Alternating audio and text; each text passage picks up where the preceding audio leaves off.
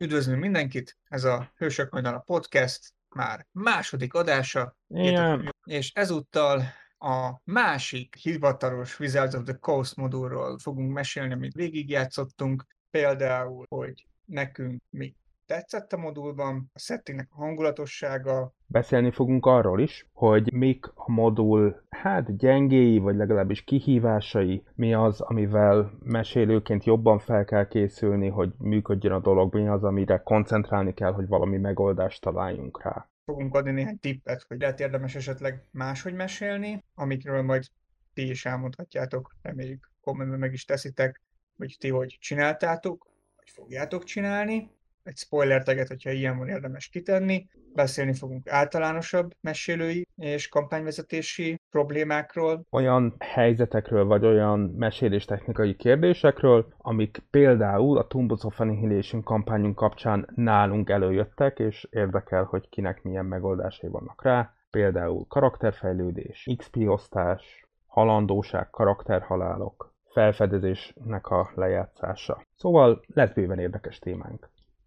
Tombs of Annihilation, ami szerintem egy elképesztően D&D-s név. Ennél talán csak a Hordes of the Dragon Queen hangzik D&D-sebben. Ebben tulajdonképpen elég jók a vizárdosok jó névadásban.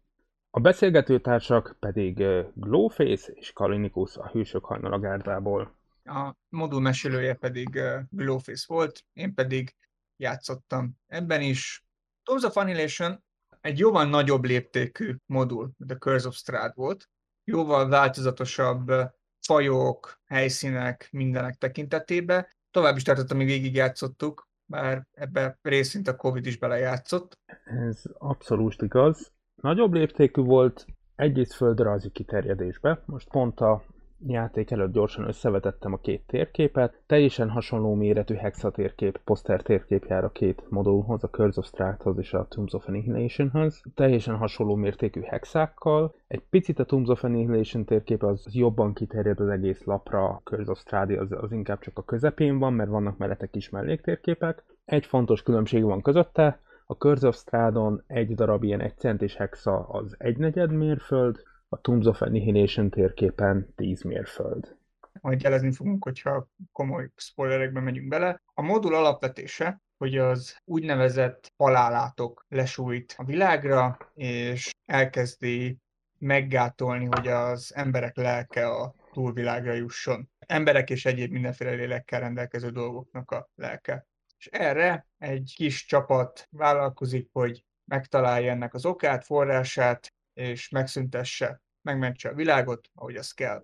Az alapkoncepció valóban ennyi. Sok mindenről kell ebben kapcsolatban beszélnünk, de szeretnék rögtön a kalandnak az egyik számomra komoly kihívásáról vagy gyengejéről megemlékezni ennek kapcsán. Ez pedig az, hogy ez egy klasszikus világmegmentő modul, a világot meg kell menteni az egész világot sújtó halálátoktól, ami jól érzékelhető a civilizált világon mindenütt észlelik, tudnak róla, az összes templom, az összes pap, az összes egyház, az összes hatalmi szervezet, az összes ország. Ehhez képest maga a kaland nem nagyon kínál mankót, hogy miért ez a néhány random első szintű karakter az, aki majd meg fogja oldani a problémákat, és, és miért nekik kell mindent felderíteni és megoldani. Egy-két helyen egyébként ez azért nem teljesen igaz, tehát hogy a forgatom elérhető nagyon-nagyon sok hatalmi szervezetből egy-kettőnek van érdemi képviselete Csúlton, de ezeknek is a túlnyomó része úgy tűnik, hogy tökéletesen béna és ügyetlen volt, mert amit a véletlenszerű kezdő kalandozók nagyon sok szintlépésen keresztül teljesen jól végig tudnak vinni feladatokat, kihívásokat, nyomozásokat, bejárásokat, legyőzéseket, az ugye láthatóan a többieknek nem sikerül. Egy szervezet van, aki legalább kicsit közelebb ér a, a, a célhoz, és, és aztán a játékosok mégis jobbak lesznek náluk. De hogy nagyjából mindenki más, és a végtelen sok magas szintű NPC, aki forgottalan előfordul, az nem tudom, unatkozik, mással van elfoglalva, vagy idejött, de nem volt kedve alaposabban körbenézni, valamiért ők nem oldották meg ezt a problémát. Ezzel kapcsolatban rá fogunk térni majd részletesen, hogy szerintem van a Tomb of Annihilation-ben két jó modulnak, kampánynak, elég nagy lélegzetű kampányoknak hely és lehetőség és sztori, viszont ebből a kettőből valamiért egyet csináltak, ami egyben már valahogy nem igazán működik. Lehet, hogy jobb lett volna, ha megcsinálják az elsőt, és utána egy folytatásként lett, jött volna ki maga a TUMS, mert hogy a modul első fele az tulajdonképpen csult, misztikus,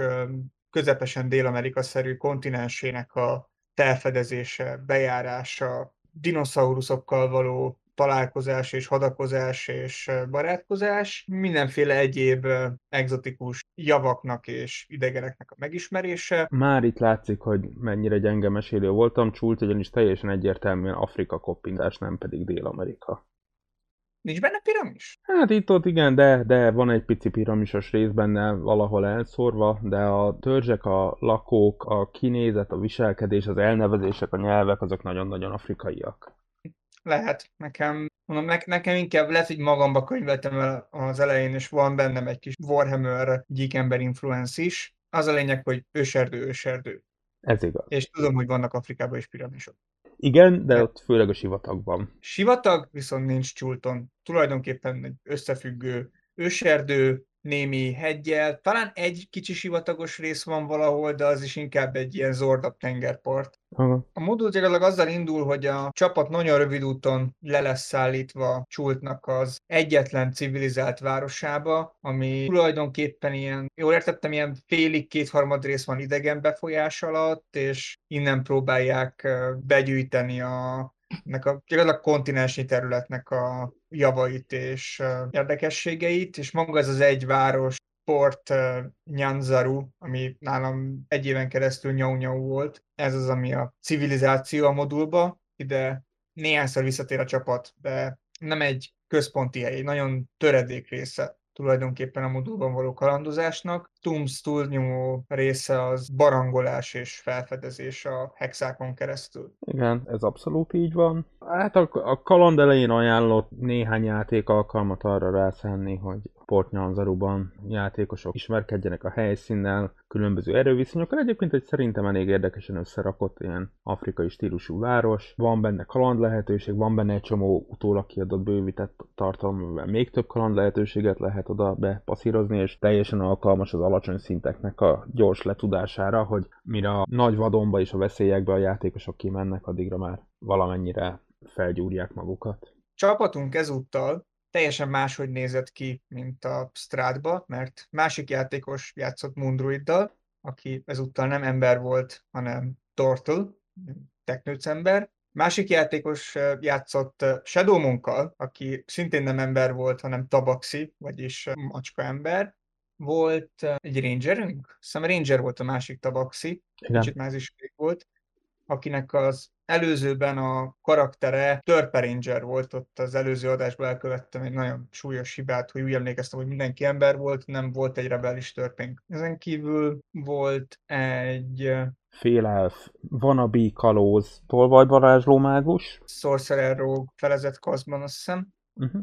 Volt még két karakter indulásból, az egyik az elején Fighter volt, aztán később Fighter Sorcerer Warlock vonalon ment végig, másik az elején Wizard, és utána pedig Cleric, Wizard, még több Wizard, és meghalt. Jött helyette egy Lorbard.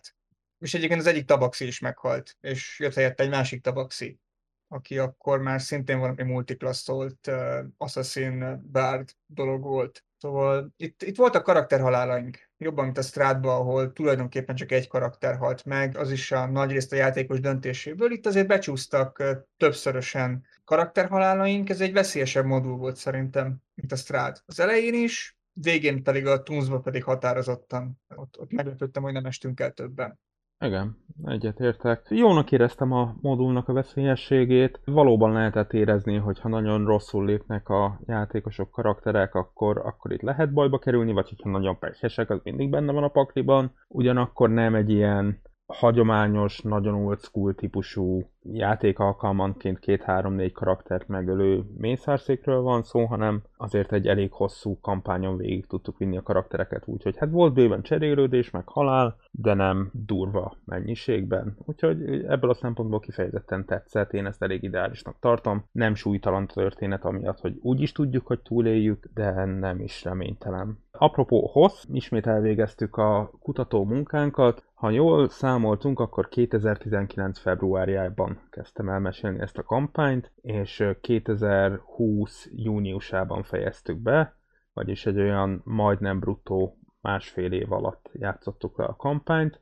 Azért az erősen kézagos másfél év volt, egyrészt közben szerintem szerveztünk hősök hajnala találkozót, írtunk hősök hajnala versenyt is, amikor bőven lehettek hónapok, amikor alig haladtunk, illetve egy Covid első hullám az pont elkapott minket, és szerintem ott egy, az utolsó két játék alkalom talán az, az, az, az egy három, órás, három hónapos pihenő végére került, de ettől függetlenül egy szépen elhúzódó, elég tartalmas, hosszú kampány volt, ahol így érzésre azt mondanám, hogy talán egy picivel több játék alkalomban is állt, mint a Strát, tehát olyan 15 körülre becsülném.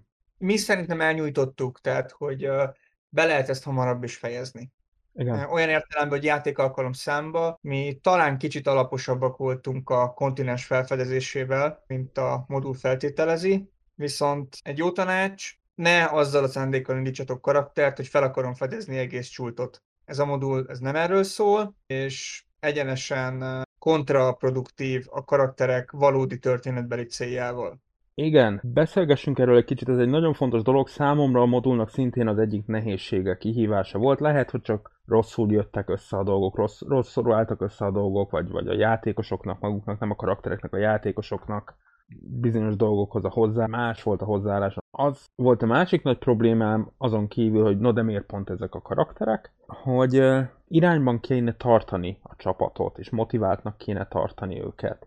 És Csult tényleg egy izgalmas, varázslatos, szerintem érdekesen megírt, érdekes helyszínekkel teli szubkontinens, nem is nagyon pici, ahol sok érdekes dolog van elhelyezve bizonyos távolságonként a különböző fajta dzsungelekben, és ráadásul azért, hogy a karaktereket valahogy szervesen be lehessen kapcsolni a játékba, én úgy lelkiismeretes munkával mindegyik karakter egyéni háttér, a legtöbb karakter egyéni háttér sztoriából egy-egy apró szálat megpróbáltam elhelyezni a kontinensen, hogy a modulba hivatalosan megírt különféle helyszínek, szervezetek, személyek közül kihez is kapcsolódhatna kihez kötődhetne ez a karakter, és kivel kapcsolatban lehetnek érdekes alcéljai, hogy azt, azt megismerje. Nem akarok egyelőre, még nem is fogok erről spoilerezni, majd a beszélgetés második felében, de elhintettem bizonyos szálakat, ami egyes játékosoknál jobban előjött, más játékosoknál jóval kevésbé, mert nem nagyon érdekelték a saját szálai, vagy nekem nem sikerült jobban megfognom őket. De ugye ennek az volt a mellékhatása, hogy a, a karakterek azok igenis menni akartak, és a saját ügyeiket is intézni, hiszen abban is érdekeltek voltak a karakterek, miközben a modulnak valahogy ideális esetben egy ilyen versenyfutásnak kéne lenni az idővel, hogy a halálátok egyre jobban el uralkodik az egész világon, és hogy itt hatalmas problémák lesznek, hogyha a játékosoknak nem sikerül ezt megállítania. És szerint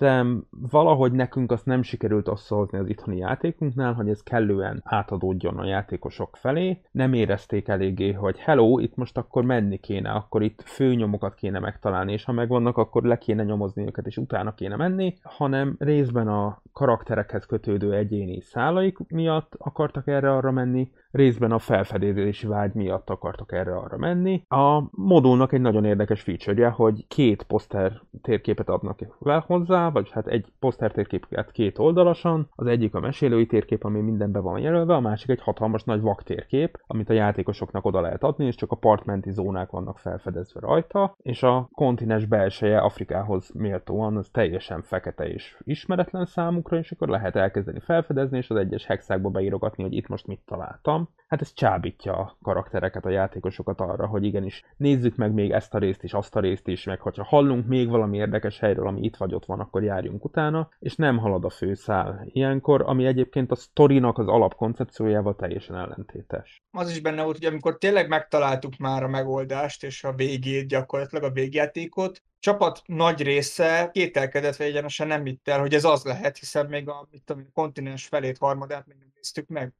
Tehát, hogy még nyilván még meg kell nézni azokat a helyeket is, ahol lesz valami kulcs, és hogy ez nem lehet az, spoilermentesen fogalmazva. Igen. És uh, aztán bekerültünk gyakorlatilag a végjátékba. Kicsit problémás volt ilyen szempontból az a térkép, mert megint csak egy kihasználatlan dolog volt. Sokkal jobban, mint a Strádba. A Strádba volt egy-két mellékes dolog, mellett elmentünk, konkrétan egy fél kontinens mellett mentünk el.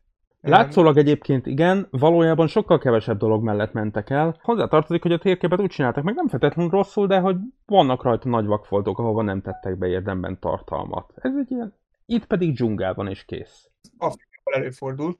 Igen, ez valóban nem ritka. Bocsánat, nagyon távoli mellékszál. Játszunk arszmágikát is ezzel a, ennek a társaságnak egy részével, például Kalinikusszal, ahol a fő kampányunk, amit játszunk most már három éve, az Novgorod, tehát a, a nagy orosz gyeppéken játszódik gyakorlatilag, ahol szintén megállapítottuk, hogy akkor itt most tudunk néha 1000-2000 kilométereket utazni, úgyhogy és itt nincsen semmi. Na, egy kicsit ilyesmi érzetű volt csult is helyenként. Viszont egy mondjuk, hogy probléma, hogy ezt ettől még be kell baktatni. Nagyon lassan, mert baktatási sebességgel baktatsz csúton. És eközben jönnek véletlenszerűen kánterek, meg nehézségek, meg elvileg fogynak a készleteit, stb., ami mondjuk egy 5 plusz szintű kalandozó csapatnál már szintén nem lesz igazából probléma, és ezt azért elég hamar el lehet érni vannak jó mellékenkanterek, vannak nagyon jó alternatív loot ötletek a modulban, amik nem varázstárgyak, hanem mondjuk egy érdekes helyi növény, amiből ki tudsz valami gyógyanyagot vonni, és hasonlók, furán viselkedő egyéb növény vagy állat, szarvasnyuszi, ami csak szarvasnyuszi, tehát nagyon jó, hogy van. Ezeket tényleg érdekes volt megtalálni, nem hiszem, hogyha eltévedtünk volna nagyon masszívan a dzsungel közepén, akkor nagyon sokáig kitartott volna. Mi úgy indultunk ennek neki, hogy akkor most XP-t számolunk minden encounter után, hogy mi mennyit ér, felfedezés, küldetés megoldás, harc, en- random encounterek történnek tulajdonképpen minden egyes hexel vagy nappal, nem emlékszem, hogy hogy voltak beosztva. Ezeket azért egy néhány játékalkalom után egyszerűen belefásoltunk és magunk mögött hagytuk.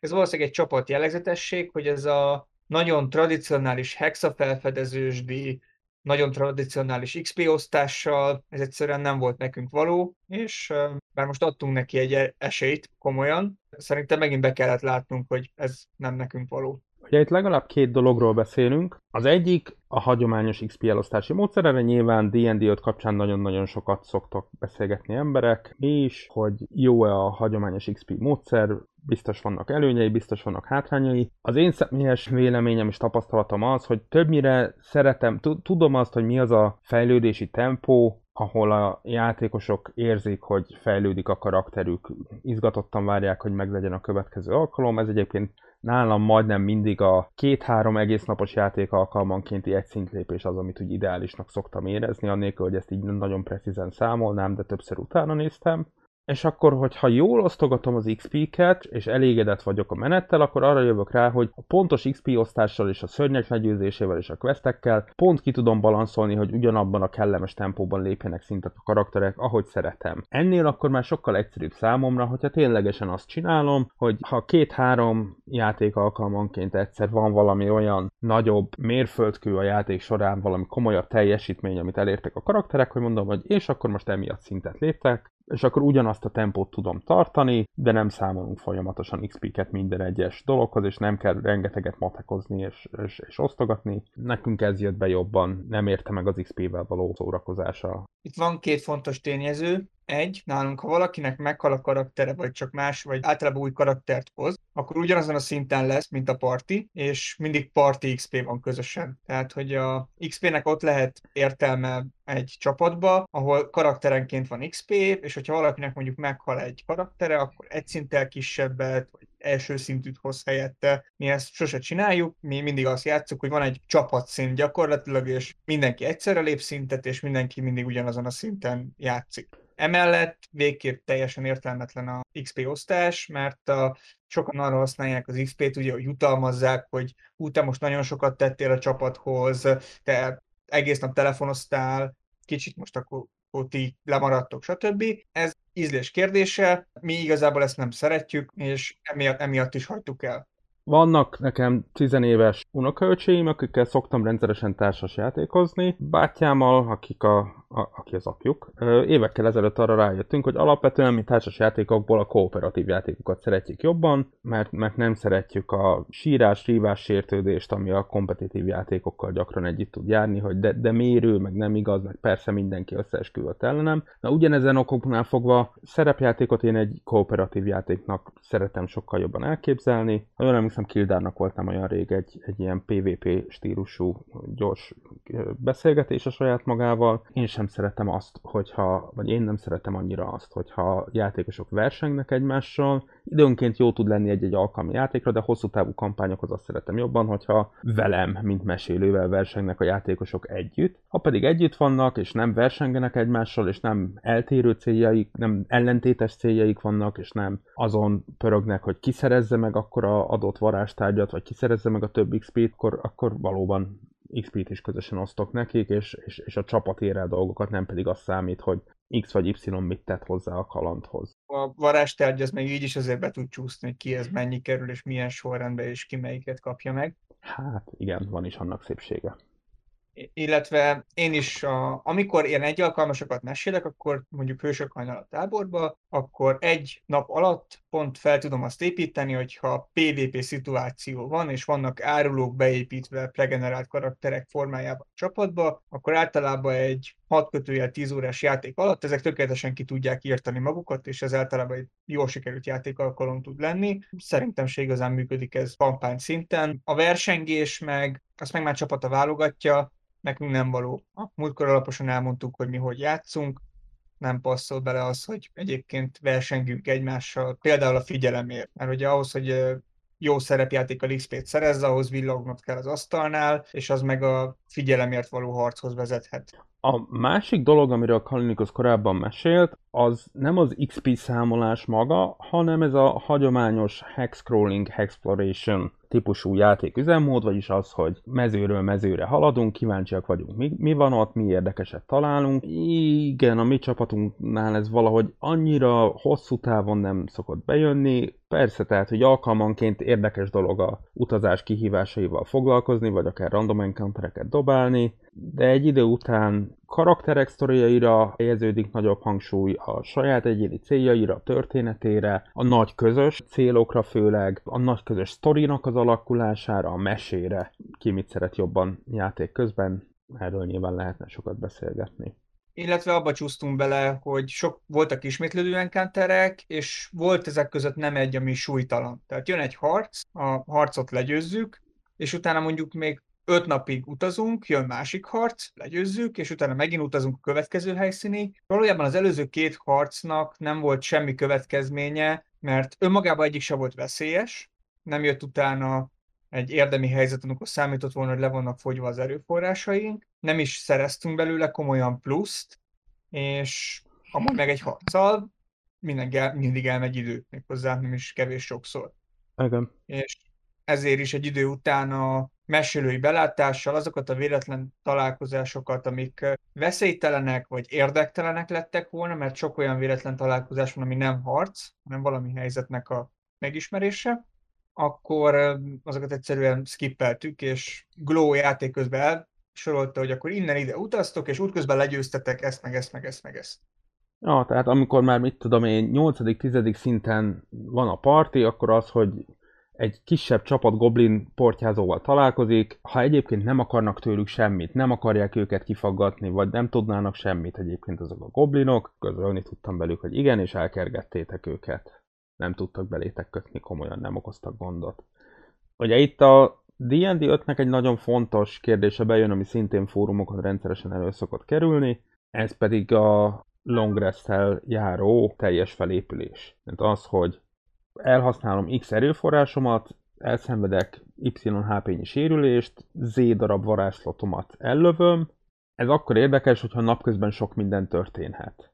De egy olyan utazásnál, ahol tudják a karakterek, hogy A-ból el akarnak jutni a 120 mérföldre lévő B pontig, 12 hexen át kell vágniuk, és ez akár egy vagy két hétig el fog tartani, mondjuk egy hétig körülbelül, akkor lehet sejteni, hogy hát lehet hogy persze, hogy közben találkozunk valamivel, de főleg, hogyha már voltunk azon az útvonalon máskor is, vagy körülbelül azon a tájékon, akkor lehet, hogy egy-két naponta valami random encounter jön, de úgy lehet sejteni, hogy ebből a szempontból súlytalan lesz, mert úgyis utána felgyógyulva lesznek a karakter. Fölvetettem azt a kérdést a játékosoknak, és próbáltam beszélgetni velük, hogy mi lenne, ha bevezetnénk egy olyan fajta opcionális házi szabályt, amit sokan használnak, hogy rendben van, akkor a vadonbeli utazás során nincs teljes felépülése a karaktereknek, hanem klasszikus long restet csak akkor lehet tartani, amikor viszonylag nyugodt körülmények között, viszonylag kényelmesen, viszonylag biztonságban egy-két napra pihenésre meg tudnak állni valahol a karakterek. Vagy mondjuk tarthat hosszabb ideig, hogy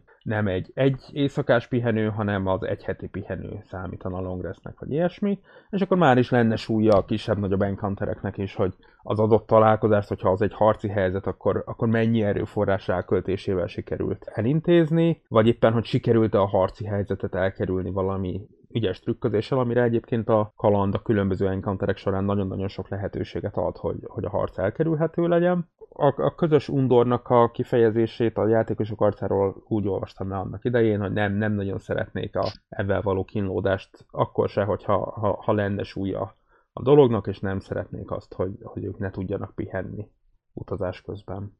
És közben még azért becsúszik az, hogy van a csapatban mondjuk Warlock, Mundruida, Monk, ezek mind short rest maxon vannak, és akkor igazából aki például szívni fog, Sorcerer, meg a Wizard, kik ez, érdemben ezzel komolyan szivatva lesznek. Tehát, hogy a, itt, itt azért bejön, bejönnek az is, hogy amikor ilyesmit csinál az ember, ott uh, súlyos. Olyan értelemben balansisúk, hogy más mértékben vannak a különböző kasztok szivatva, amire nincs felkészítve a játék, és nem indokolt. Hát nem annyival táposabbak a long rest töltődős dolgok. Például, hogy a, mondok egy font, nekem egy nagyon jellegzetes példa, Barbár, Rage, long restes, White Shape, short restes. Szerintem egy értelmetlen kicseszés lenne a barbárral a sokkal ritkábban, hogyha a barbárnak óvatosan be kéne osztani a, düheit, miközben a Mundruid meg minden harcba kétszer át tud változni óriás valami mockányát. Mik azok a dolgok, amik, amik kifejezetten tetszetősek a modulban? Miért érdemes vele kezdeni? Még mindig próbáljunk spoilermentesek maradni. A setting szerintem hangulatos, nyilván ez persze egyéni preferencia kérdése is, de a nagy dzsungelek, nagyon sok dinóval, afrikai vagy dél-amerikai benszülöttekkel, lakosokkal, jópofa környezetet teremtenek.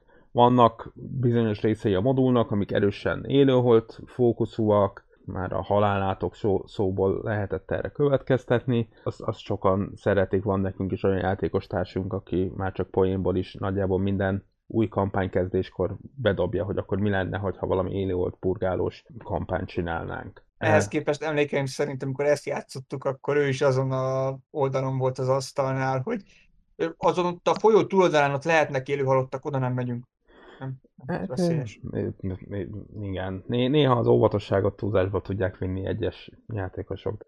Úgyhogy szerintem van a settingnek egy jó hangulata. Ügyesen használják kellemes arányban és mértékben a különféle, ha jól emlékszem, leginkább a Volos Guide of Monster, to Monsters-ből származó, vagy ott leírt, de ehhez a kalandhoz szánt különböző speciális helyi lényeket és szörnyeket tényleg meglepő és szokatlan D&D-s lényekkel lehet itt találkozni. Kalinikus által emlegetett szarvas nyuszi, vagy az ő megfogalmazásában tapsikorn, és az például egy ilyen cuki darab, aki egyébként különösebben nem egy félelmetesen veszélyes állat, de hogy egyébként rengeteg más furcsa afrikaias vagy dél sajátos vadállattal lehetett itt találkozni, amik főleg a modul második felében nagy hangsúlyt kapnak, spoilermentesség miatt egyelőre nem lőném le egyiket se, hogy milyen izgalmakkal lehet itt találkozni, még nem a Standard Monsters manuálból volt. Többek lehetnek, akiknek pozitív a Forgotten Realms fanservice, ahogy a Strasba volt. Ravenloft fanservice, itt van Forgotten Realms fanservice, meg vannak emlegetve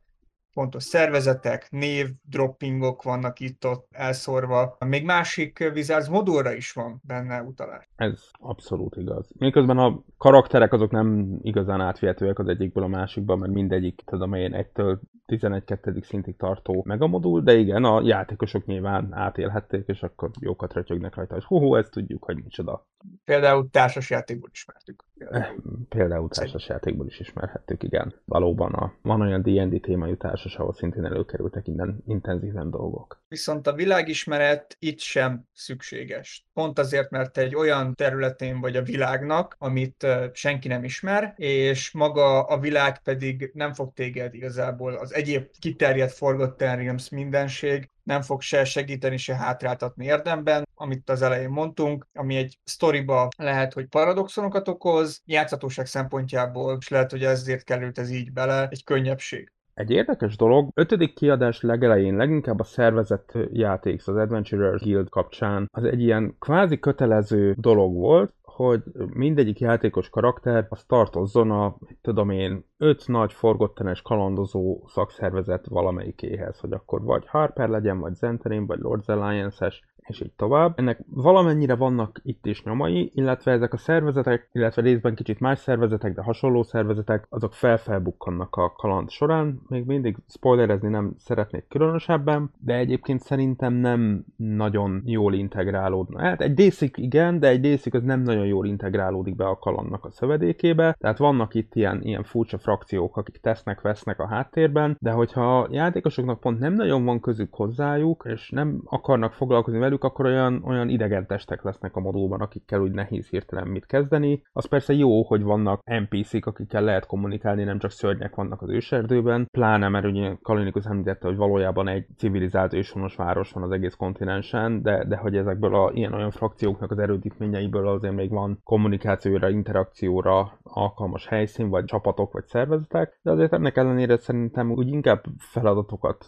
tesznek a mesélőre, illetve a játékosra, mint hogy sokat hozzáadjanak a modulhoz. Fura volt, hogy a Strát tulajdonképpen egy városiasabb modul volt, ennél civilizáltabb volt sokszor, pedig már ott is úgy éreztük sokszor, hogy helyszínről helyszínre megyünk, amik többnyire azért közepesen dungeon-szerűek. Itt maga ugye a vadon az egy formája meg a dungeonnek.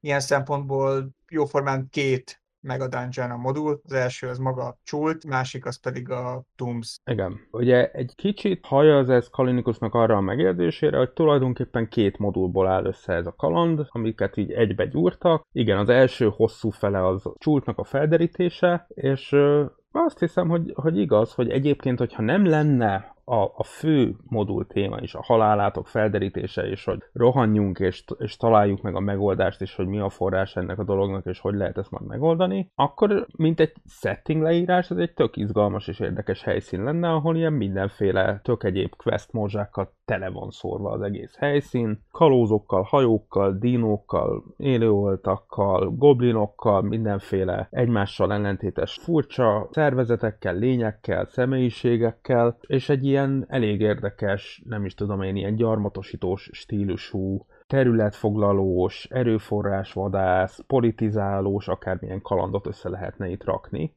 de ez kicsit szembe megy avval, hogy de, de a kaland szerint már pedig itt most nagyon fontos és időre menő dolga van a karaktereknek, amit le kéne zárniuk. Mi is elég sok időt töltöttünk azzal, hogy a port nyanzarui különböző fickókkal próbáltunk barátkozni, és tőlük veszteket felvenni, hatalmas szövetségeseket szerezni, azoktól szerezni varástárgyat, ami szuper limitált a modulban, Igen. szerezni alternatív módjait az utazásnak, hogy akkor jól tudunk gyorsabban haladni, tudunk-e szerezni dinóhátasokat, meg hajót, meg egyéb megoldásokat akár, mikkel könnyíthetünk a erdőjárásnak a nehézségein. Ezek tök érdekesek, és itt jött be több karakternek is a mellékszála. Tök jó személyessé tenni a modult, viszont magába a sztoriba, a sztori mellett nincs hely annak ellenére, hogy ez látszólag egy nagyon sandbox dolog, azért mégiscsak egy nagyon erősen vezérelt irányjal indul, amit ha valaki levág róla, és néhány személyes szállal, mint ami nekünk volt, kiegészíti, akkor tök jó ilyen felfedezős modul lehet belőle, és arra egyébként rá lehetne tenni, hogy mondjuk ilyen 8-9 szint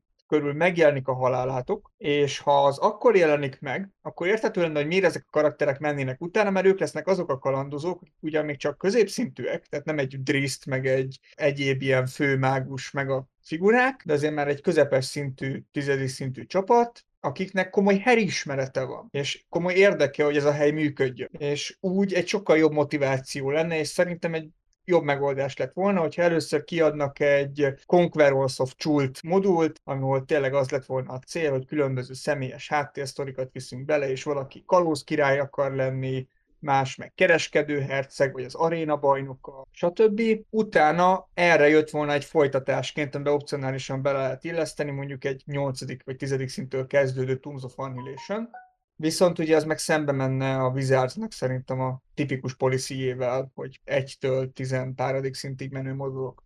Hát ugye az első nagy modulukat, moduljukat azt, azt így adták ki, szerintem nem lett annyira jó visszhangja annak a modulnak, de ugye itt a Horde of the Dragon Queen és, és a Rise of Tiamat volt az a két modul, ami valójában egy történet volt ketté vágva. Tematikusan talán ennyire élesen nem különített el egymástól a kettő, igazából inkább kicsit hasonló stílusúak voltak. Ugye ez az első modul valóban az a, az, az exploration dolgos, és a második az a, halálátoknak a megoldása. Talán avval még nem spoileres részbe hajlunk bele egy Tomb of Annihilation nevű modulba, hogy a modulnak az utolsó nagy része az, az egy sírboltban játszódik, és, és alapvetően egy klasszikus dungeon típusú játék, és tényleg most még nagyon spoilermentes próbálok lenni, hogy azért valamit erről is tudjunk beszélni azoknak, akik gondolkoznak a kalandon, de még esetleg játszani fogják. Egy kifejezetten érdekes dungeon tulajdonképpen a kalandnak a utolsó szakasza. Hosszú, szerintem az én ízlésemhez képest, vagy a mi partink ízléséhez képest mi nem szoktunk nagyon-nagyon sok dungeon játszani. Ahhoz képest egy kicsit sok volt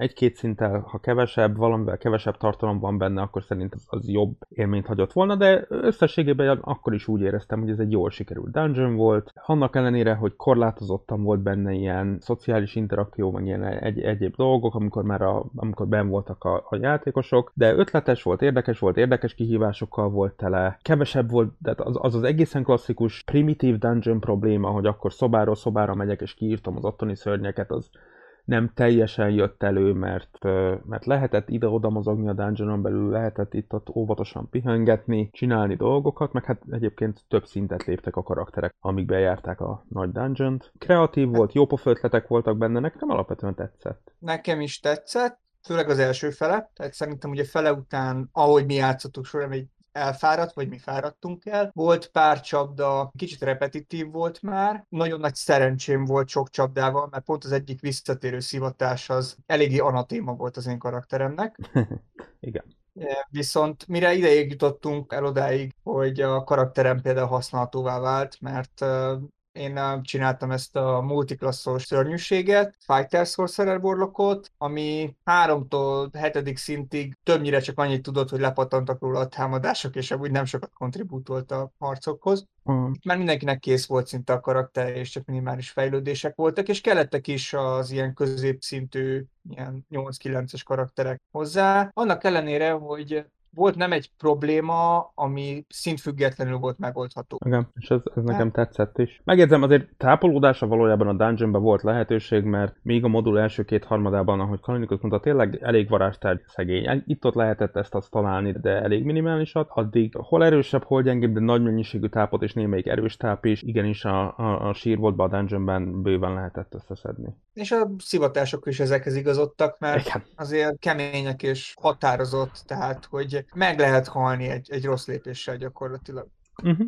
Igen, igen, itt is abszolút igazot. Azt hiszem, ha jól emlékszem, akkor a dungeonban nálunk nem volt karakter végleges bukás vagy halál talán. Volt olyan, ahol így nagyon kellett, nem mit tudom én, gyémántport keresni, hogy a megfelelő papi varázslatot valaki el tudja mondani, de talán végleges karaktervesztés nem volt a dungeonban. Nem, nem, szívások voltak, gyengülések voltak, volt pár nagy szerencse részemről, mert az én karakterem az csak egyet azok közül benyelt volna, akkor következő harcon meghal. Uh-huh. Igen tök jó volt, hogy volt egy egyes szintű spell, aminek én hatalmas hasznát láttam, és a, egy elég limitált spelltáram volt, mert eléggé be kellett osztanom, hogy miket veszek fel, de amikor azok megvoltak, még fel tudtam venni egy-két ilyen utility dolgot, és abból volt egyem, amit jó párféleképpen fel lehetett használni, és tök elégedett voltam, hogy egy apró kis conform spell milyen jól felhasználható helyzetmegoldásokra. Ez alatt a modul alatt érett meg bennem, hogy vannak bizonyos spellek dd amiket én nagyon nem szeretek, és nagyon túltoltnak tartok. Ide tartozik különösen a Leomunds Tiny Hut, ami középszintű karakterektől kezdve rituálisan elmondva egy iszonyú irritáló dolog, ami szerintem játékromboló hatás, hogy hogy a szinte megzavarhatatlan, tökéletes pihenésnek a lehetőségét teremti meg a kihívások egy óriási nagy hullámával szemben, és nagyon korlátozottan akár pihenőn kívüli helyzeteket is brutálisan tud megoldani. De igen, egyébként ügyes utility bőven volt lehetőség a sírboltban. Tiny hát azt szerintem nem lenne vele baj, ha hatodik szintű spell, mert akkor már tényleg indokolt lenne az, hogy a csapatot ne zargassák mindenféle igen. jelenték. Igen, vagy hogyha nem egy sebezhetetlen gömb lenne, hanem lenne, mit tudom én, 100 HP-ja. Igen, értem a szándékot vele, csak kicsit koreira van lőve, talán. Igen gyakorlatban, mert oké, ötödik szint elvileg az nem az eleje, de praktikusan az, tehát hogy a PHB-ba is a ötödik szintű kalandozó, aki már egy önálló kalandozó, az a tier 2 gyakorlatilag ott kezdődik emlékeim szerint, ami a Talán negyedik, érdekes. de igen. igen. tehát harmadik, negyedik szintre beérik a karakterre, tehát az, az első mondjuk igen három szint, az tényleg azok a különböző apprentice szintek gyakorlatilag, amíg összeszeded a kasztod alapvető jellemzőit, és csak azért van három szintre szétosztva, hogy az első szintű karakterek kezdőjátékosok esetén ne valami nagyon bonyolultat kapjanak, hanem apránként szokhassanak be a, bele a kasztjuk karakterük képességeibe, és igen, olyan, olyan három, negyedik szint környékére lesz teljes a karakter, az ötödik szint az nem egy, valójában nem egy magas szint, az a, a, a komoly szinteknek a kezdete, de, de igenis, hát ö, odaig szintlépítés gyorsaságában is nagyon hamar el lehet jutni. Igen, nekünk azt hiszem az egyik karakterhalálunk az még második szinten volt, ahol még szignifikánsan halandóbbak a karakterek. Uh-huh. Ötödik szint az egy, az a legnagyobb ilyen spy, ilyen ugrás karaktererőben, mert ott jön be az extra attack, ott jön be a fireball, tehát hogy a karaktereknek a támadó potenciálja azért megduplázódik ott egyik szintről a másikra, és ilyen többször nem történik azért a akárhanyadik szintről akárhanyadikra. Igen, ugye 11. szint környékén van a következő ilyen ehhez hasonló ugrás, de ott már egy sokkal kiépített a karakterhez képest. Ahhoz képest már kisebb az ugrás, tehát százalék arányosan relatív a kifejező az egy kisebb ugrás már erőszintben. Még az első hármon gyorsan fejlődnek, tehát amikor Mundruid megkapja a Combat White az egy hatalmas dolog, de az még az, hogy a karakterek szedik össze a kasztjukat, az meg változatos, hogy hogy van elszórva a különböző kasztok között. Igen. Akinek nem ajánlanám ezt a modult, ha valaki kicsit kezdő és bizonytalan és lustáska alapos átnézéseket, jegyzeteket csinálni. Alapvetően szerintem a Strad kezdő barátabb egy fokkal, ott is azért meg lehet halni, de egy kezelhetőbb tömeg tűnik nekem a Strad. Ugye nem kellett átnéznem és felkészülnöm ezeket a modulokat, csak így ránézésre mondom. Illetve szerintem a Strad jobb is összességében. Továbban én inkább a lehetőséget látom egy jó modulra, és valahányszor olvasok beszámolókat, hogy milyen jó kampány volt a Tombs of Annihilation, akkor belekérdezek és részletekbe megyek és beszélek az emberrel, mindig kijön az, hogy nagyon jó volt a Tombs of Annihilation, a mesélője teljesen átírta. Tools of Annihilation-höz is a DMs Guilden nagyon-nagyon sok plusz anyag vásárolható meg, illetve érhető el, tölthető le, amikkel lehet színesíteni. Én használtam is például bevezető kalannak a legesleges legerére az egyiket, ami egy kicsit megmagyarázza, hogy a karakterek miért pont ők és hogy kerülnek bele a dologba, illetve vannak szintén egész jó anyagok Portnyanzarunak a kiszínesítésére, és a legkülönbözőbb helyszíneknek a felturbózására, kifejtésére vannak anyagok kezdve, akár a idézőjelben az egész meg a kampány további folytatása megoldására magas szinten további, mondjuk úgy, hogy dungeon helyszínekkel, újabb helyszínekkel, tehát így, így nagyon sok pluszanyag leszedhető hozzá, és egyébként igen, lehet vele szerintem kreatívkodni, hogy, hogy még többet, vagy még jobban kihozzon belőle az ember, és érdemes a mesélőnek tudatosan végig gondolnia, hogy mit szeretne elérni, ha nem is eldönteni, de legalábbis úgy felvázolni, hogy szerintem milyen helyszíneket fognak a karakterek bejárni, és ezt időről időre, mint a rossz GPS újra tervezni, újra tervezni, újra tervezni, hogy akkor most mi is fog történni, kikkel találkozni, találkoznak, milyen vonalakon haladnak, és hogy fog az egész sztori alakulni, és azokra a buktatókra, amikre fölhívtuk a figyelmet korábban, amik nehézségeket okoznak, kihívásokat mesélés technikailag, azokra érdemes felkészülni jó előre. Spoiler szekció? Beszélünk spoilerekről. Kicsit Accelerek, vagy és hogy kell ejteni a nevét? Én Accelereknek ejtem, de egyébként nem biztos, hogy ez az egyetlen és ultimate helyes kiejtése. Ugye ő a fő ellenség, ugye a Tombs of Annihilation az a Tombs of Horror nevű, hiszem az még talán First Edition-es AD&D és nem second de lehet, hogy tévedek volt, pedig meséltem, néz, nézegettem, meg is van. Ben volt ő először feltűnve, mint főellenség, és aztán annak a nagyon sok különböző inkarnációjába ennek a modulnak, amit újra kidolgoztak. Harmadik kiadása és negyedik kiadása is mindig átírva komolyan. Ö, ötödik kiadása is ez most a legújabb inkarnációja, tehát ő az a, ő igazából egy erős Uber aki Isten akar lenni, hatalmas hatalmat akar szerezni, demilicsként működik adott esetben, tehát egy ilyen már elporlatt a teste és a síkokon túl keresztül létezik. Hát igen, ő a Szererak. Hú, emlékszem, valaki a aki komoly elők történet átkutatást végzett, mert egy történész mágus volt a karaktere, és emiatt Forgotten Realmsnek a úgymond ismert történelmét átolvasta alaposan a modul előtt, hogy a karaktere is tisztában legyen vele, meg ő is, úgyhogy korábban abszolút nem ismerte a Forgotten Realms-t, és a második játékülésen megmondta, hogy valaki Isten akar lenni, az a baj. Igen. Ez egy viszonylag elég esélyes, alacsony otszú tip lehetett egy, valakinek a részéről, aki Forgottenet jól, is, jól ismeri, igen.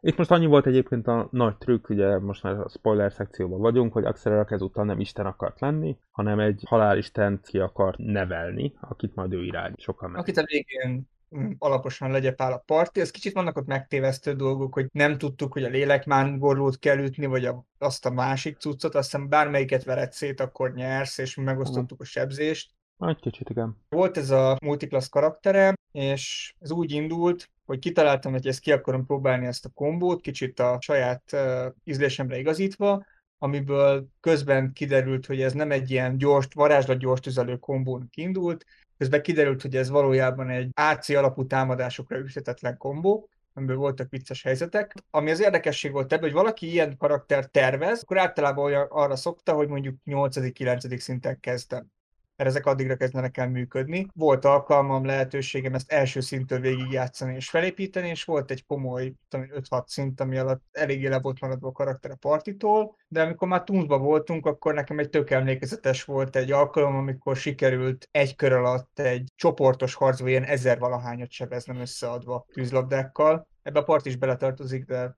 ez a lényeg, hogy sokat kell sebezni. Ez egy kiváló harc volt, nem tartott sokáig, de nagy, nagy, nagy volt a tétje, és nagyon működött, nem tudom, 40-50 ellenfél volt. Okay.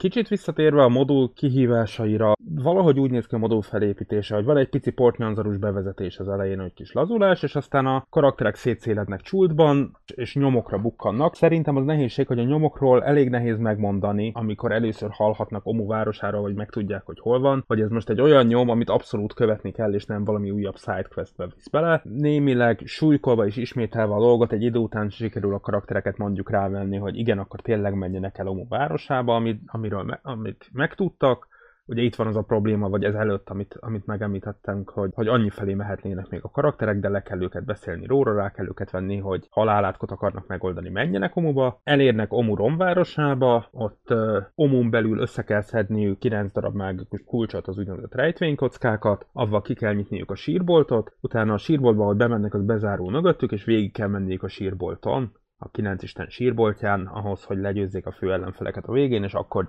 győzte. Azok nem működnek, tehát nem lehet kiteleportálni a sírboltból. Így van, olyan speciális mágikus jellege van, hogy, hogy nem nagyon lehet belőle útközben kimenni. Ez a fajta tagoltsága a modulnak, hogy először csult bejárása, aztán Omu bejárása, aztán a sírbolt bejárása, ez még inkább hozzáad ahhoz az érzéshez, hogy ez két külön félmodul. Korábban arról is beszéltünk Alanikusszal, hogy például egy érde... ha, ha, ha, nekem nagyon tetszik az az ötlet, amit korábban mondott, hogy mi lenne, ha először nem is lenne halálátok, és később jönne be. B opcióként még korábban azt vezettük fel, hogy ha szeretnénk végig halálátkot használni, akkor, akkor erősen le kell redukálni az ilyen mindenféle mellékszálakat csúlt környékén, és ahhoz, hogy tényleg az az érzésük legyen, hogy végig a megoldáson dolgoznak, ahhoz az kéne, hogy ne a végén tudják meg, hogy Omuba akarunk menni, és ott megtudni, hogy a rejtvénykockákat össze kell szedni, hanem azt már tudják meg korábban, hogy a kilenc isten sírboltjába kell bejutniuk, hogy ahhoz össze kell gyűjteni a kilenc darab mágikus kulcsot, és legyen ez a kilenc darab puzzle cube rejtvénykocka szétszórva csúlt különböző helyszínein, ne csak egy városba belepréselve, és ezek a szentélyek legyenek itt-ott szétszórva, ezért már is akkor, akkor valódi oka van a karakter karaktereknek, hogy akkor nem csak egyéni okokból szeretnének barangolni föl le, hanem valóban az a dolguk, hogy, hogy felfedezzék csultot, összeszedjék a rejtvénykockákat, és utána Omuban ebben megnyithassák a nagy portált.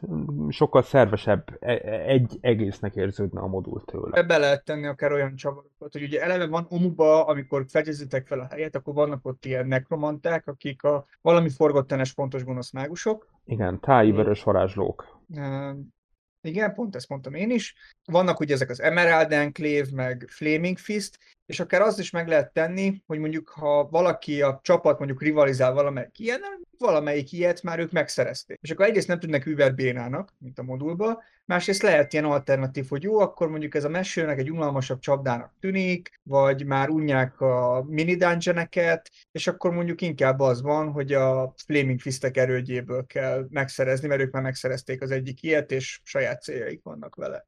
Aha, Tehát igen, ez, ez, ez egy teljesen jó ötlet. Hozzátartozik a vallomásokhoz, hogy ezt a részben egy picit elrontottam, óvatosan és ügyesen kell olvasni a modult, hogy ne menjen ki az embernek mesélőként a fejéből ilyen fontos dolgok, hogy én hagytam, hogy a karakterek azok szentéről szentére egyensével összeszedjék szinte az összes rejtvénykockát, amíg észre nem vettem, hogy elven közben a vörös varázslók is szedegették volna össze a rejtvénykockákat más szentélyekből, és akkor én hirtelen a végén beadtam, hogy és a maradékokat pedig megszerezték ők, mert elfeledkeztem róluk. Nyilván ez ilyen apróságokra illett volna végig ebben figyelni, hogy időnként találtak volna kifosztott szentélyeket is a karakterek, hogyha éppen olyanba tévednek bele. De Omu így is jó volt, tehát Omu egy felüdülés volt gyakorlatilag, amikor azt elkezdtük, és utána, amikor a izét kezdtük el a 9 isten sírboltját, ami ugye a Tombs of Annihilation, akkor abban is nagyon felüdítő volt a csapdák, amit mondtam, ismétlődő csapda volt a páncélt, illetve fémtárgyakat megsemmisítő csapda, amiből valahogy sikerült egyiket megúsznom. Igen, de egyébként voltak simán tárgyakat megsemmisítő csapdák is, így innen egy igazságtalan. Igen, de maradjunk annyiból, hogy ha elvesztettem volna azt a plate armort, akkor az a következő harc lett volna a karakter. Hát igen. Másik vicces dolog, amikor még az elején a barangolás szakaszban voltunk, ami a farkasok voltak a strádba, az itt az Emerald Enclave volt, azt hiszem így hívják őket. Így nem tudom, körülbelül négy-ötször időnként már skippelve jelenetet futottunk bele, és nekem volt egy szakasz, amikor meggyőződésem volt, hogy ezek valójában követnek, és egy fordulat lesz, hogy ők tudom én, akarnak tőlünk valamit, ilyesmi, mert tényleg itt sétálgatunk fel alá az erdőbe, és így szembe jön megint ugyanaz a csapat, Ranger Druida valaki. Hát igen, ez e, nyilván a kockának a feszélye volt. Én jó előre kidobtam a, az encountereket, mert egyébként így ránézésre a maga a tábla, amiről a csultban, a vadonban az ember dobálgatja a random encountereket, az hát nem is tudom, tehát két teljes oldalt tesz ki a könyvben a lista. Így körülbelül ránézésre egy olyan tényleg egy jó százféle encounter van benne, és egyébként ügyesen kidolgozottak, mert egy jó része még csak csak egy szörnynév is van ott, van utána hozzá legalább egy egy-két bekezdéses encounter összefoglaló, hogy hogy működik, és főleg a veszélyesebb szörnyeknél azért úgy vannak megírva, hogy ha óvatosak a karakterek, akkor inkább simán elkerülik. Maragd Enklávé egyébként, hát sima erdős részekben ott 4% eséllyel lehet beléjük, bocsánat, 5% eséllyel lehet beléjük botlani, amikor encounter van. Tehát nem lennének egy ilyen iszonyú gyakori, viszonylag gyakori, de nem iszonyú gyakori encounter lenne, de igen, ők valamiért nálunk meglehetősen gyakori visszatérő vendégek voltak. Strádban mindig nappal mentünk, és nem voltak éjszakai encountereink, itt mindig a nem élő halottas részén mentünk az erdőknek, és emiatt is lehet, hogy nálunk gyakrabban fordultak elő más területhez kötődő encounter táblák. Gondolom, gondolom, hogy kicsit különbözik attól függ, hogy hol vagy. Hmm, igen, van, van, vannak bizonyos encounterek, amik csak bizonyos területeken jönnek elő, illetve mások a, az az esélye. Igen, de amúgy szerintem maga az egész Emerald Enclave-es, meg Flaming Fistes dolog jobbára azért felesleges a jelen formájában a modulnak, ezzel is valamit lehetne kezdeni, hogy érdekes és jó legyen, de így inkább olyan, hát ezek biztos akarnak valamit, és pontosak lesznek, csak mégse. Igen, azok, hát ugye azok ilyen egybekezdés, tehát a smaragdenklávi az, az így nagyjából egybekezdésben van leírva, és ennyi. A lángolók ehhez képest az egy, az egy fontosabb szereplő, azért rájuk quest hookok egyebek is vannak téve illetve volt a kalózos szál, ahol szintén volt egy mellékszála egyik karakternek, egy személyes mellékszála. Itt szerintem kéne a mellékszál közti különbség, hogy volt több karakternek olyan mellékszál, ami kifejezetten elfelé tolta a Tombstól, és nekem ugye az volt a kis személyes szállam, hogy van egy valami nem meghatározott tünde ősöm, aminek a később a sorcererje, ilyen divine sorcererje leszek, aztán megjelenik látomásba, és akkor már a Celestial Warlockja leszek, és az volt a Warlock alkumnak része, hogy pusztítsd el a Soulmongert. Ez viszonylag jól összehangba volt a modulral, és a végén egyébként az utolsó lövést tök értelmetlenül, de csak azért is én lőttem bele a Soulmongerbe, és törtem el egy Eldritch blast Ha valaki karakter, privát motivációt akar tenni a modulba, érdemes olyasmiket kitalálni, amik tolni fogják a, a végéhez. Tehát, hogy mit tudom én, adjan ez a privát motivációt, hogy fedez fel Omu elveszett városát, mert Ez egy olyasmi, amit megpróbált egy ősöd, és meghalt közben, és te is akarsz a nyomába lépni, vagy ilyesmi. Igen, jó tanács. A hajózós rész egyébként nem volt rossz, szerettük, csak az volt az a rész, ahol már tényleg csak az időt pazaroltuk, mert kimentünk, visszamentünk, lootot gyűjtöttünk, azt csináltuk, amiről akár szólhatna is a modul, csak nem erről szól. Igen, az egy teljesen opcionális mellékszár volt, hogy bizonyos feltételekkel, bizonyos esetekben a kalózoknak meg lehet szerezni a hajóját, és akkor azt bizonyos NPC-k propannálják is Portnyanzaruba, és aztán utána a hajóval is lehet utazni, de hát baromi nagy kerülőket kell tenni. Igaz, hogy hajóval valamivel gyorsabban lehet haladni, de hát hatalmas területeket kell megkerülni, úgyhogy játékidő, tehát játékon belüli napokba iszonyatosan sok idő el tud menni. Igen. Aki például ezt pusolja, az a kedvenc NPC-m a modulból, a Port Nyanzauri kikötő mester, aki valami 13 vagy 15. szintű félsárkány szorszerel, aki ugyan foglalkozhatna ezzel a lélekmentő dologgal is, de neki fontos berakodásokat kell ellenőriznie. Hát ő, ő abban van elfoglalva, ő kikötőmester. Igen, azt hiszem druidából is volt valami hasonló valahol, aki Azt hiszem az inkább van... házi barkács volt, akit használtam, csak kalandban csak valami egészen futó utalás volt rá. Illetve nálunk ugye az is fura volt, hogy ugye mivel mentünk csultra, ezért többen szerettek volna ilyen egzotikus faj, fajt játszani, mint mondtam, volt Turtle, meg volt három macska ember karaktervesztésekkel együtt, és viszont a karakterek meg elvileg a modul koncepciója szerint pont, hogy kívülállók, és hogy pont, hogy új szemmel fedezik fel ezt a helyet, és emiatt jó, akkor te kívülálló tortől vagy, meg kívülálló macska ember. Az is nálunk kicsit azért furán működött. De... Igen, ez kétségtelenül némi megerőszakolása volt a dolgoknak, de, de hát igen, ez egy kicsit fura volt, de még belefért a koncepcióba. Volt egyébként olyan, de neked volt kedvenc részed, vagy olyan részed, amit kimaradt, és szerettél volna bemesélni, vagy pont fordítva, vagy bemesélted, és tökre szeretted?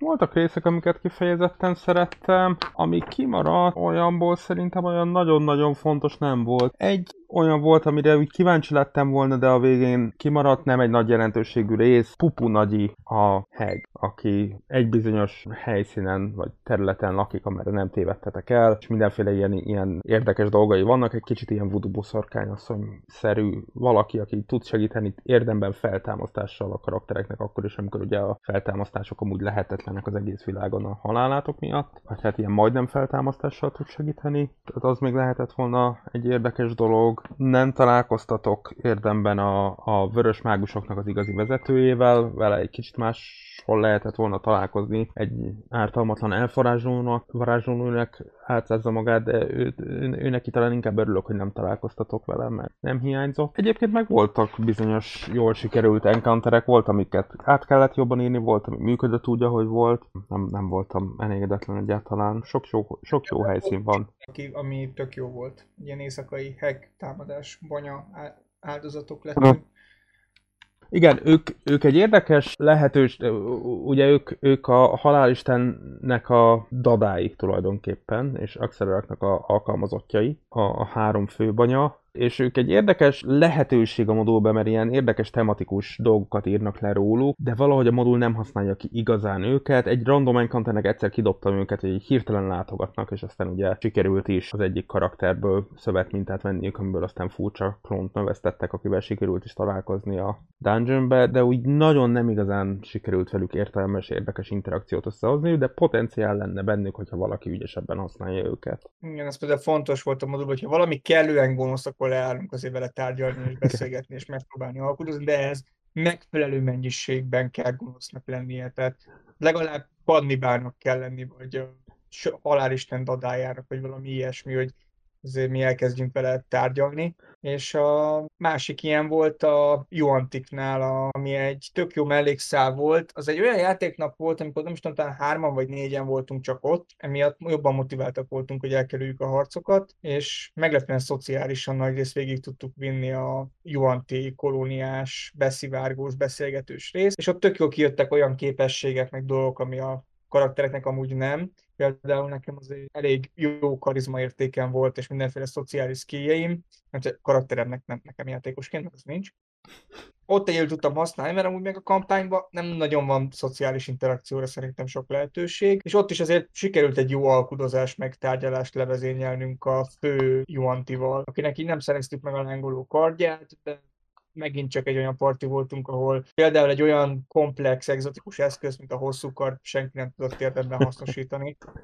Ez így van aranyosak voltak a, a megszálló istenek, ami nekem kicsit annyiból repetitív volt, hogy eléggé hasonlított a koncepció szinten a trádos alkukötésekre, itt is volt egy elég hasonló vonal. Igen, itt, itt sokkal szervesebben részei voltak a történetnek. Ott egy ilyen plusz adalék volt, ami, ami egy ilyen próbaszerűség volt a karakterek számára a strádban, hogy akkor most átállnak-e a sötét oldalra némi plusz tápért, kockáztatják-e, hogy a sötét oldalra sodródnak némi plusz tápért. Itt másról van szó, tehát itt ténylegesen az volt a helyes és, és a leghatékonyabb megoldása a modulnak, hogyha összeszedegettek minél többet a istenek közül a karakterek, magukba olvasztották őket, és miután ezek eléggé bosszú szomjasak voltak Stráddal szemben, akkor Stráddal, Axelrakkal szemben, ezért felhasználták őket a végén, és segített is, tehát hasznos képességeket adtak, amik ott kifejezetten jól jöttek, és hasznos bónuszokat adtak a finálé harcban. Kicsit beszélgessünk a TPK-ról, ami majdnem megtörtént, csak be akartuk fejezni a kampányt.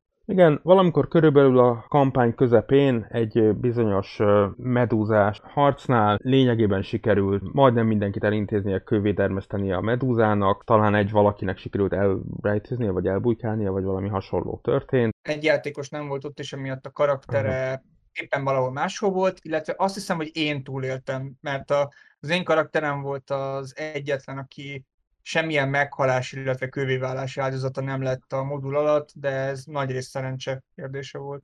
Hát, utóbb rájöttem, hogy nem teljesen szabályszerűen meséltem a medúzát, de összességében tévedtem saját magam ellen is, meg mellett is, ilyen range problémák voltak, meg ilyesmi. Tulajdonképpen szerintem ez egy teljesen reális kimenetel volt, ami ott történt. Nem én mesélőként voltam bosszúálló, hanem így jött össze a dolgok. Igen, ez egy veszélyes jelenet volt, amit, amit megszívtak a karakterek. Az ott lényegében egy kampány finish, egy, egy, egy total party kill kellett volna hogy legyen, mert lényegében meghalt mindenki, és utána leültünk beszélgetni, hogy na akkor mi legyen utána, hogy akkor belekezdünk egy másik kampányba, hogy folytatjuk más karakterekkel, vagy mi legyen. És az lett végül is a konszenzusos döntés, hogy megerőszakoljuk kicsit a Suspension of Disbelief-ünket, nem, nem akarjuk igazán helyesen kijátszani, hogy mi történne egy ilyen helyzetben, hanem úgy is legyőzni azt a medúzát, és akkor ott a megmaradt karakterek akkor begyűjtik a szobrokat, a kővé vált karaktereket, és bizonyos trükkös megoldásokkal több száz mérföldet áthurcolják a tonnás kőszobrokat a dzsungelen, különböző szövetségeseik Portnyanzaruba segítenek nekik hússá visszaváltoztatni a kőszobrokat, igenis folytattuk a kampányt ugyanazokkal a karakterekkel, de az ott hát igazából egy parti halál lett volna. Én ott teszem, konkrétan meghalni egy karakter halt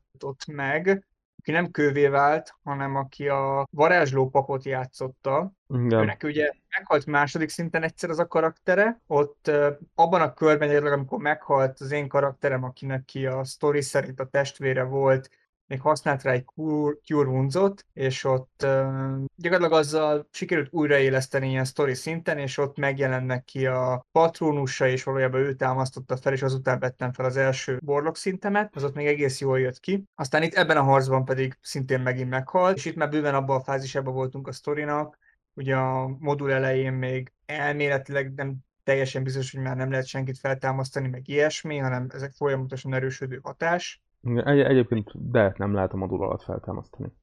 Nem, az elején se? Az, az elején se. Jó, Csak ezt akkor még nem tudtátok, de igen. Jó. Az mondjuk, hogy utána az a karakter megint itt is meghalt, és végül ő volt az, aki még teljesen ki lett írva, illetve ennél később Omu környékén egy orv támadásból gyakorlatilag két kör alatt meghalt egy karakter, mert az egyik tabaxinkat egy ottani orvgyilkos tabaxi brutálisan le Poison Sneak atakolta, és akkor az a karakter az azt hiszem pont előre volt menve felderítésbe, elkapták, és gyakorlatilag magányosan meghalt, és helyette jött egy másik tabaxi. Úgyhogy voltak komoly karakterhalálok, úgy voltunk hogy be akarjuk fejezni a modult, és nem úgy, mert az is egy opció lett volna, hogy akkor jó, akkor a két darab túlélő karakter visszamegy, toboroz maga köré egy új partit, de az meg azok a karaktereknek akkor nem lettek volna igazán kapcsolódva a sztori többi részéhez, és amiatt lett volna fura. Rossz opciókból tudtunk csak választani. Összességében azért örülök, hogy, hogy úgy döntöttünk, hogy befejezzük a kampányt, mert nekem tetszett a kampány minden nehézségével, vagy hibájával együtt. Hát nagyon nem volt tökéletes, de, de, de sok részét szerettem annyira, hogy, hogy szerintem megérte végigjátszani. Szerintem a legjobb része a Tombsnak az első fele volt, az első néhány szinten bejártunk. Maga gyakorlatilag az első fele kétharmada Aztán összességében azt kell mondjam, hogy nem szerettem. Engem eleve engem érdekelt a legkevésbé az egész csapatból. Nagyon nagy rész személyes preferenciák voltak, illetve hogy a sztori nem annyira működött. Sok buktatók engem valahogy jobban frusztráltak, mint másokat. Ez nagy rész egy személyes preferencia kérdése lehet, ezért is nem akartam nagyon az elején mondogatni, hogy ne tántorítsunk el embereket. Próbáltuk kiemelni, hogy milyen személyes prioritások lehetnek fontosak, hogyha valaki ebbe a nagyon masszív modulba bele akar vágni. Igen.